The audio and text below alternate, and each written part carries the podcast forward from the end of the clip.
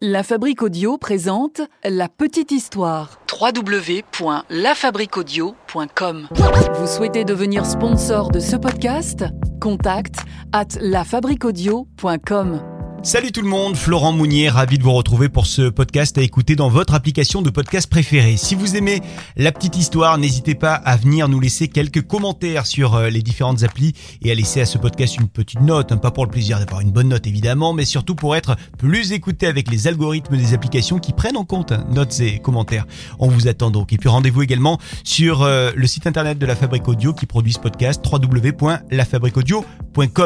Aujourd'hui, une question, une seule, mais très importante. Batman a-t-il existé? Est-ce que le personnage de la chauve-souris a été inspiré par une véritable personne? Réponse dans ce podcast de la petite histoire. Quelle histoire ça aussi Euh, Test 1, 2, 3.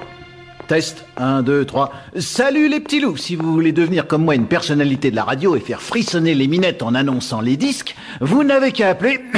Euh, vous n'avez qu'à appeler l'Institut audiovisuel de Gotham City. Oh oui, c'est meilleur. Oui, appelez l'Institut audiovisuel... Oh. Alors on ne peut pas dire que euh, son auteur se soit inspiré d'une véritable personne hein, pour créer le personnage de Batman. Par contre, ce que je peux vous dire, c'est que dernièrement, dans les rues de Moscou, il y avait un Batman russe qui rôdait. Alors j'emploie le, le passé parce qu'évidemment c'était avant le confinement, certainement que Batman russe à, à l'heure qu'il est est confiné. Mais en tous les cas, cet homme masqué et déguisé comme le célèbre homme chauve-souris se baladait dans les rues euh, de Moscou et le gars s'était mis en tête de combattre les criminels et surtout les trafiquants de drogue. Qu'est-ce que c'est que ce truc? Bah, on dirait une. une chauve-souris. Une chauve-souris Alors évidemment, il a choisi de garder son identité secrète comme tout bon super-héros qui se respecte. Il faut l'appeler The Reaper. Il a déclaré avoir déjà stoppé plus de 40 criminels et démantelé plusieurs cartels de la drogue en quelques mois d'activité. The Reaper nous fait quand même savoir qu'il euh, n'a jamais tué ou grièvement blessé quelqu'un. Ça, c'est bien. C'est ça l'éthique aussi d'un super-héros en 2020. Surveillance aérienne de Gotham City. Pour l'instant, tout a l'air parfaitement calme. Il rappelle également qu'il n'agit jamais contre les forces de sécurité ni contre le gouvernement.